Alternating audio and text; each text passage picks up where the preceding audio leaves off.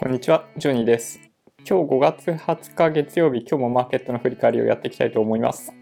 マーケットの前に一つニュースを取り上げます。今朝からちょっとびっくりしたんですけど、 Google の Android、 ファーウェイへのサポートについてです。テッククランチで Google がファーウェイに対して Android のサポートを中止へ。ロイターの報道によれば、 Google は脱ファーウェイに向けて措置を取り始めた。事情に通じた情報源が5月19日にロイターに語ったところでは、 Google はオープンソースライセンスでカバーされる部分を除き、ファーウェイへのハード、ソフトのサポートを停止した。これにより Android のアップデートの提供はすでに停止された。 Android OS そのものはオープンソースなので利用できるが、 Google からのサポートはなくなるという若干分かりにくい表現ではあるんですけど、 Google としてファーウェイを Android だけじゃないんですけど、 Google 製品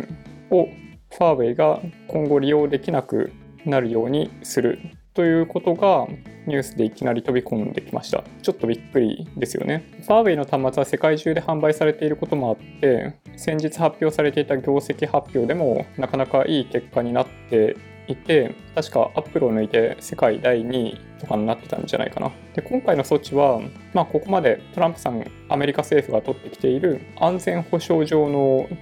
理由を根拠にファーウェイがアメリカの製品を買えないようにするし、売らないしみたいな感じだったと思うんですけど、これは本当にもう OS から使わせないみたいな感じですね。報道内容にあるように、 Android そのものはオープンソースになっている部分があるんで利用することはできるんですけど、Google のサポートが得られない。で、Google のサービスにもアクセスできないようにするというような感じだったんで、ファーウェイの端末で例えば Gmail、Google マップみたいなものにアクセスすることは、今後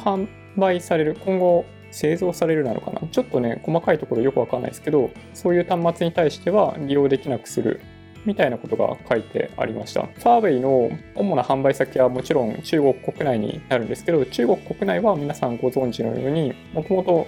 Google のサービスにアクセスできないようになっているので、中国国内で利用していた方々にとってはほとんど影響が出ないかもしれないんですけど、世界から見た時にはかなり影響大きいんじゃないかなと思います。中国の経済圏の拡大こそが中国の好景気を維持する一つの理由になっていたところもあるので、それが奪われたような感じですね。昨日の動画でもお話ししましたように、今週末トランプさん来日して、おそらく米中問題についても話がある。ただ、共同宣言は出さないみたいなことを言ってたので、どこまで深掘った話がされるのか分かんないですけど、米中問題に関しては今後の取っていく手段とか、日本が中国に対してできること、日本が取るべき対応みたいなことについてアメリカ側からも説明があるんじゃないかと思います。ちなみに、その共同声明が発表されないことになったのはどちらかというと、日米通商交渉に関する部分だと思われるので、これに関しては調整ができていないということを前提に声明は出さないという発表がされているだけなので、特に問題となるようなことではないかなと思ってます。じゃあマーケットの概要に行きたいと思います。 SBI 証券で日経平均の価格を見てみると、 21,301 円73銭、51円64銭高、 0.24% プラスとなりました。2日続けて上髭が長い日足になっていて、今日はなんと安値が9時1分で高値が9時5分で、それ以降ずっとその間をさまようみたいな、そんな動きになりました。これはすべて今朝の8時50分に発表された GDP の速報をどう読み解いていくべきなのかっていうのを表しているような気がしますね。高いのかな、低いのかなみたいな。で、どう取ったらいいのかわからないんで、こういう動きになったようにも見えますね。トピックスの方が今日はやや低い動きをしていて、 1554.92 ポイントプラス 0.04%、ほとんど変わらずですね。マイナスに入っちゃう時間帯とかもあったんで、なんとかプラスで終わったような感じ。米ドル円が109円91銭で、今20時39分取引されてます。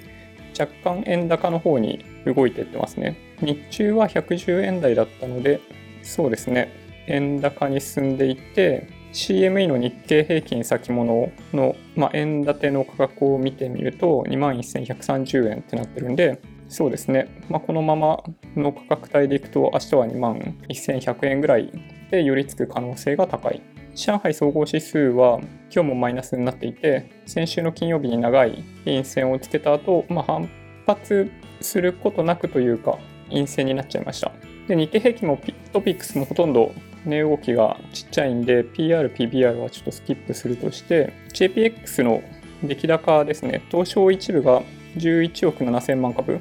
売買代金が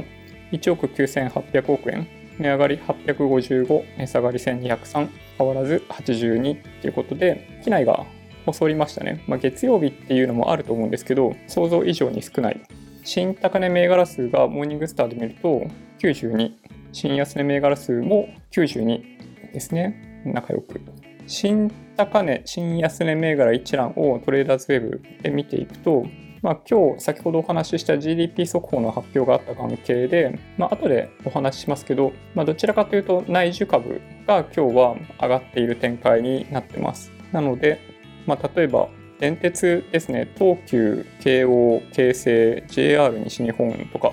この辺が根こそぎ新高値に入ってたりします。で、ビットコインの価格をみんなの仮想通貨で見てみると86万7995円、日足で見てみると週末結構下がるようなところがあったんですけど、今日再び90万に突っ掛けるぐらいのところまでまた値段が実は上がっています。ちょっと上がったり下がったりって感じですね。一旦利食い売りが出て80万70万円台まで下がったけど、また再び上げてるような感じですね。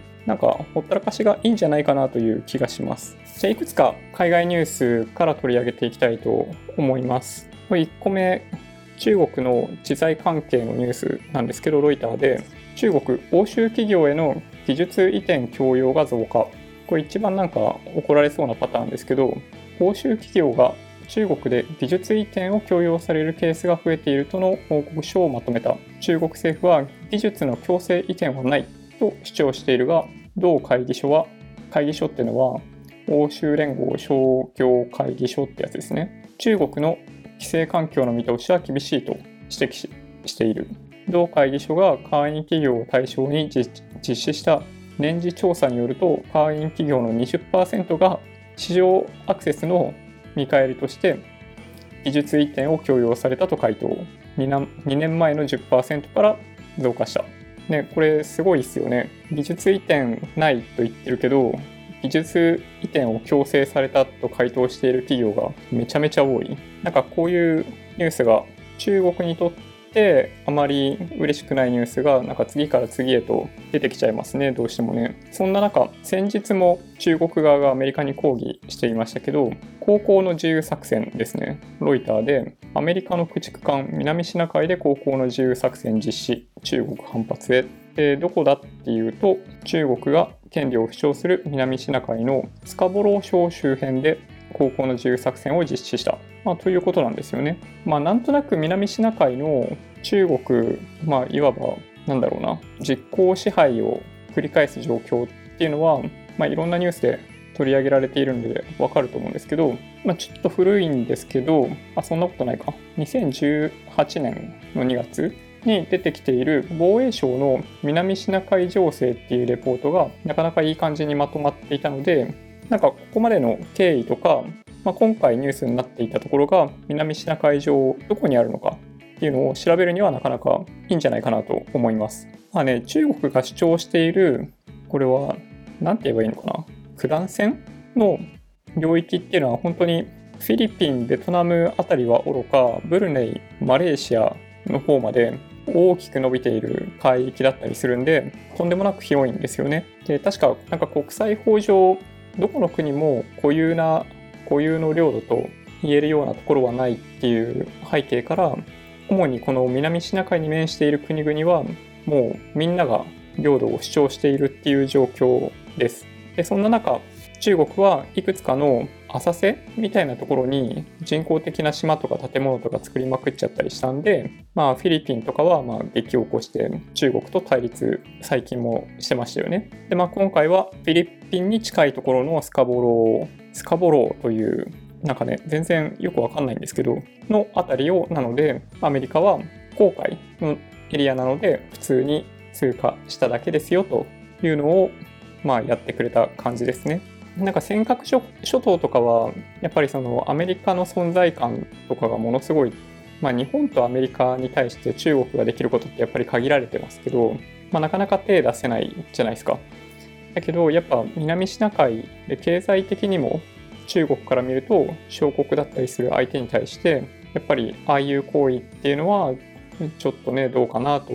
思いますけどね、僕はね。まあ、なので、まあ、ちょっとこれまでの経緯も含めて興味がある方はリンク説明欄に貼っておくんで見ていただけるといいんじゃないかなと思います。で一方のイランですね、これロイターで戦争を望むならイランは終わり、トランプ氏が牽制。トランプさん最近めちゃめちゃ本当に攻撃的で、まあでもツイッターなんですけどね、もしイランが戦いを望んでいるならそれはイランの正式な終わりとなるだろう、二度とアメリカを脅かすな、まあ、もちろん英語で投稿してるんだと思うんですけど、なんかこんな感じの内容らしいです。サウジの石油タンカーとかパイプラインとかに攻撃を受けていて、直接的にイランの攻撃を受けているわけじゃないんですけど、まあ、背景にはイランがいるとアメリカは思っている、まあ、アメリカとイランが喧嘩をしてくれると嬉しい国が多分そういうことをやってるんじゃないかなと僕は思ってますけどね。でヨーロッパですね、 EU 離脱問題、ロイターでイギリスのメイ首相 EU 離脱で大胆な新提案示す考え、労働党は懐疑的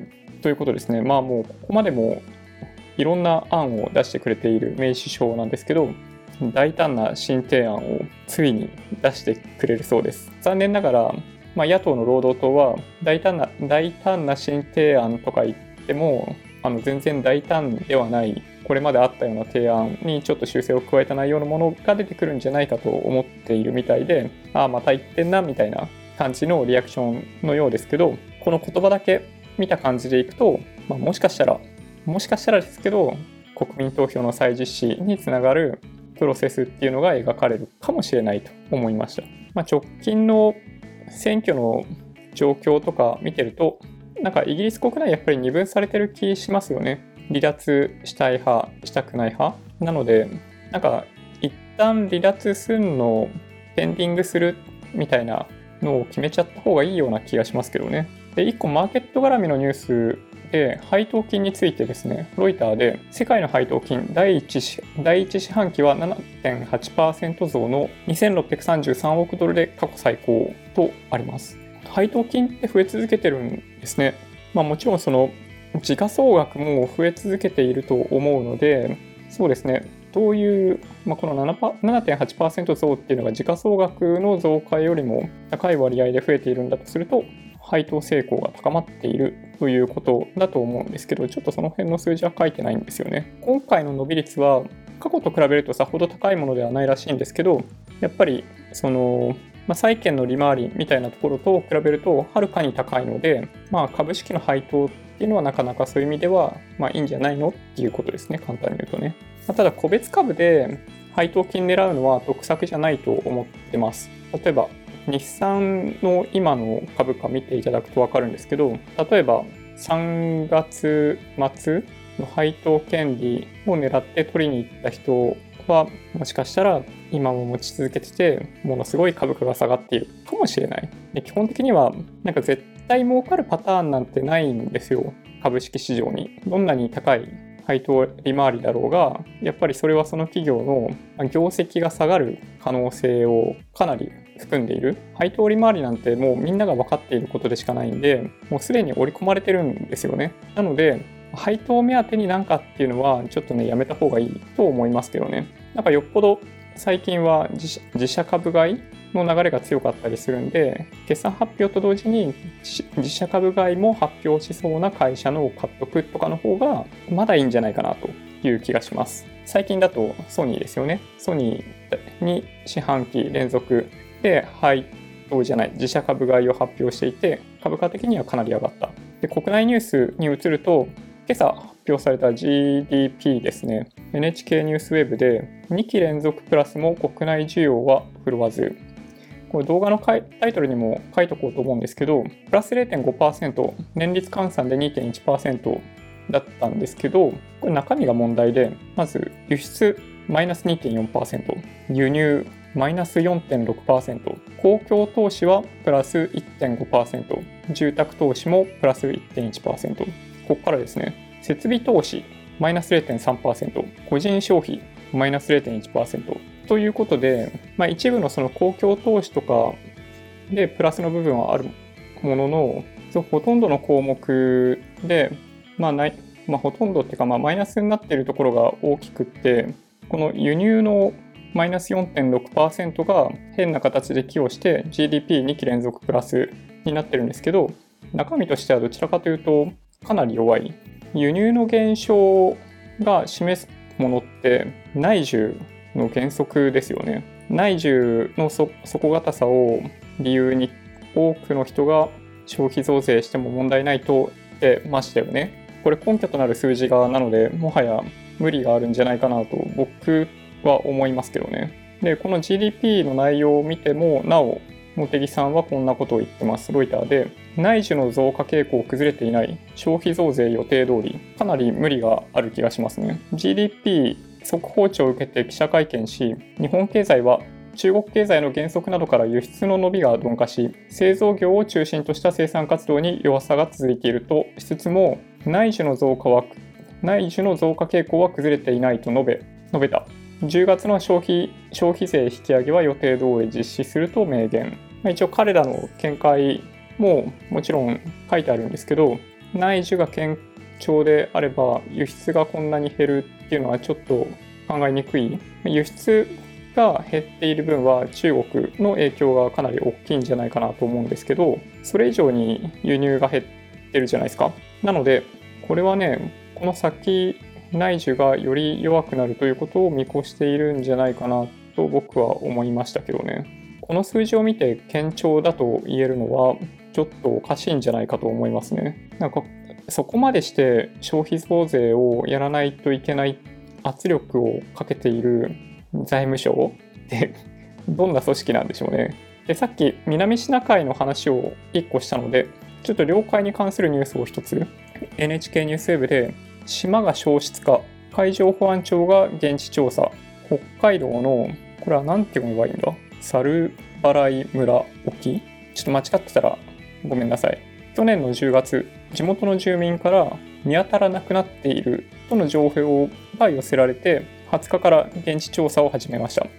なんかこの辺もちょっと気になりますけどね。去年の10月連絡受けて半年後調査を始める。なんか海上保安庁のリソース不足なんだと思うんですけど、なんかこれね、なんとかした方がいいですよね。そんなこんなやってるうちにまたね、どっかの島が実効支配みたいなのことになったら本当にちょっと目も当てられないんで、しっかり予算を確保してほしいなと思います。32年前に発見された当時、海面からの高さがおよそ 1.4 メートルあったということなんですけど、いろんな形で削られて海面部分がなくなってしまったと。で、探してみたら深さ1メーターぐらいのところに一応残っていたらしくって、引き潮の時にそれが表に出るかどうかっていうのを改めて調査するそうです。ちなみになんか国際的な定義では、引き潮の時にも頭が出てなかったらそれは島ではないというような定義になっているらしいので、ちょっとこれ日本としても必死ですよね。やっぱね、日本はね、海洋国家なんで、本当1個島失うだけでも結構痛いですよね。で、一つ今日は指標が出ていて、コンビニ売上高ですね。日本経済新聞で、4月のコンビニ売上高、既存店は 1.3% 増で6ヶ月連続プラス。なんかもう何でもかんでもコンビニですよね。ここで書かれているのは、非食品 3.5% 増、イベントのチケット、サービスとか、そういうのが書かれてますけど、すごいですね。やっぱね、コンビニすごいっすよ。僕もほとんどコンビニで済ませますね。なんかむしろスーパーよりもコンビニの方がちょっと値段は分かんないですけど美味しいんじゃないかと思えるほどのクオリティが、僕が毎日通っているセブンイレブンには並んでますね。なんか今日も帰りがけになんかね、パイナップル売ってるんですよ。140円ぐらいだったかな。なんかスイーツみたいなのを買うつもりは全くないんですけど、ああいうパイナップルとか冷凍のマンゴーとかかなりクオリティが高いんでおすすめです。で、今日は個別株関連を2つお話ししたくって、決算発表なんですけど、損保2社が発表してました。一つは損保ホールディングスで、同時に自社株買いが発表されてました。これロイターで発行株数の 3.22% 分335億円1200万株を上限に自社株買いするそうです。流行りの自社株買いですよね。で次 MS&AD、これロイターですけど、こっちも1200万株320億円を上限に自社株買い、全体の 2.06%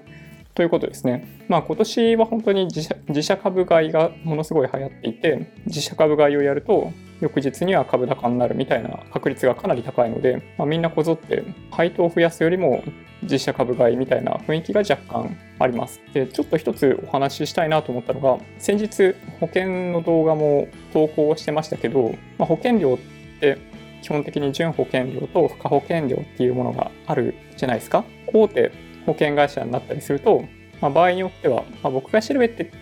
いたのは生保だったんで損保ともしかしたら違うのかもしれないんですけど、大手だと半分以上が付加保険料。付加保険料っていうのはテレビの CM とかインターネット広告とか、実際に広告じゃないな、保険を売ってくれている代理店の方々とか、アルバイトの人とかもすごいいると思うんですけど、そういうところにかなりお金が流れていると僕は思っています。でそれが支払った金額の半分かそれ以上だったりすることがあるんで、保険っていうのは実際に必要となる保険料を貯蓄で持ってるんだとしたらいらないよ、加入する意味はないよと、その動画の中でもお話ししていた感じです。で今お話ししたように、加入者が保険料を支払って生保にしても損保にしても、ビジネスをやっている。で、どんだけビジネスしてもらって利益いっぱい出して自社株買いをやってもらうのもいいんですけど、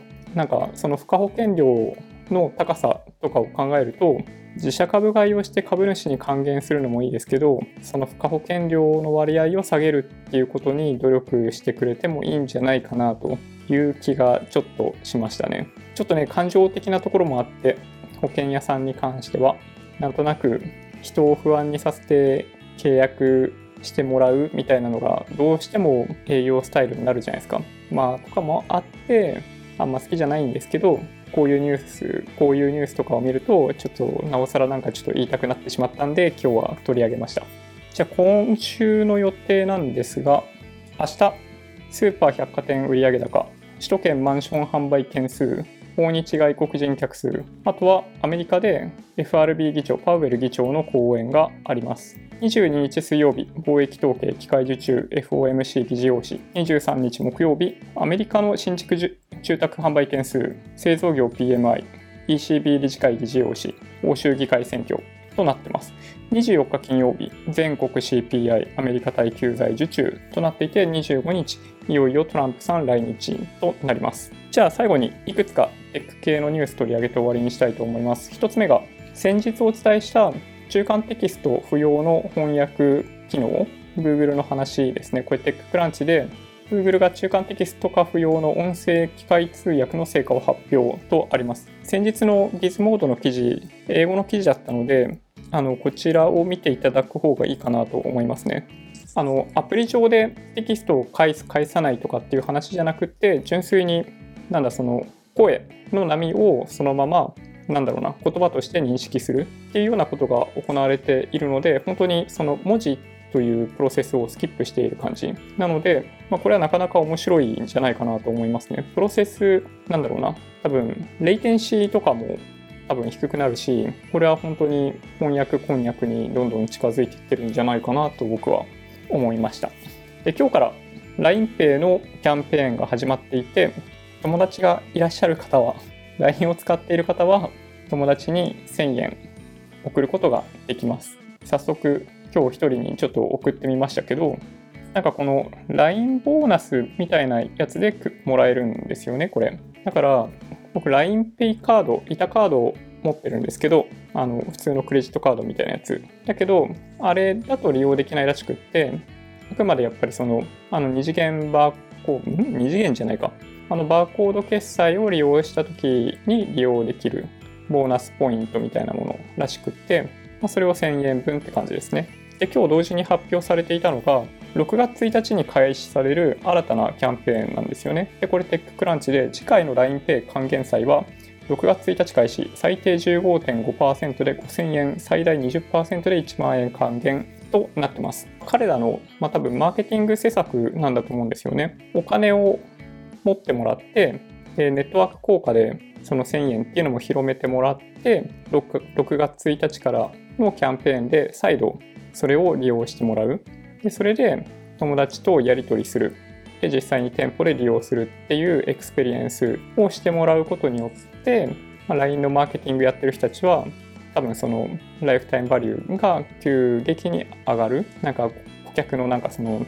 ナーチャリング効果が高いみたいな、そういう難しい言葉を使って多分顧客育成っていうのをやろうとしているんじゃないかなと思いました。はい。で、そうですね。あとは今日島村の店舗限定でプレステの T シャツが1500円とかで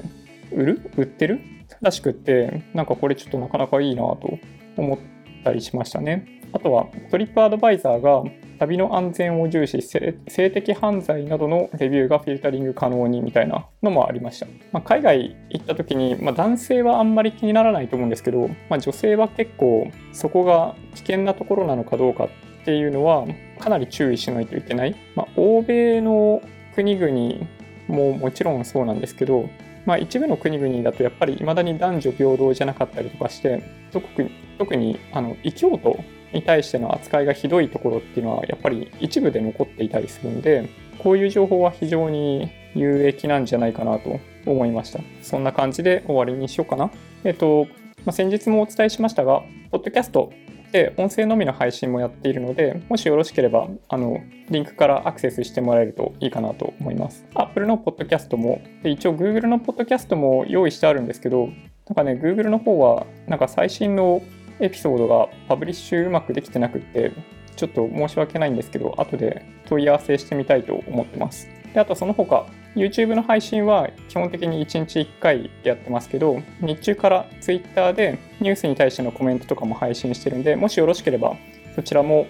フォローしていただけると嬉しいです。で Instagram のアカウントを持ってたりするんで、もしよろしければ覗いてみていただけると、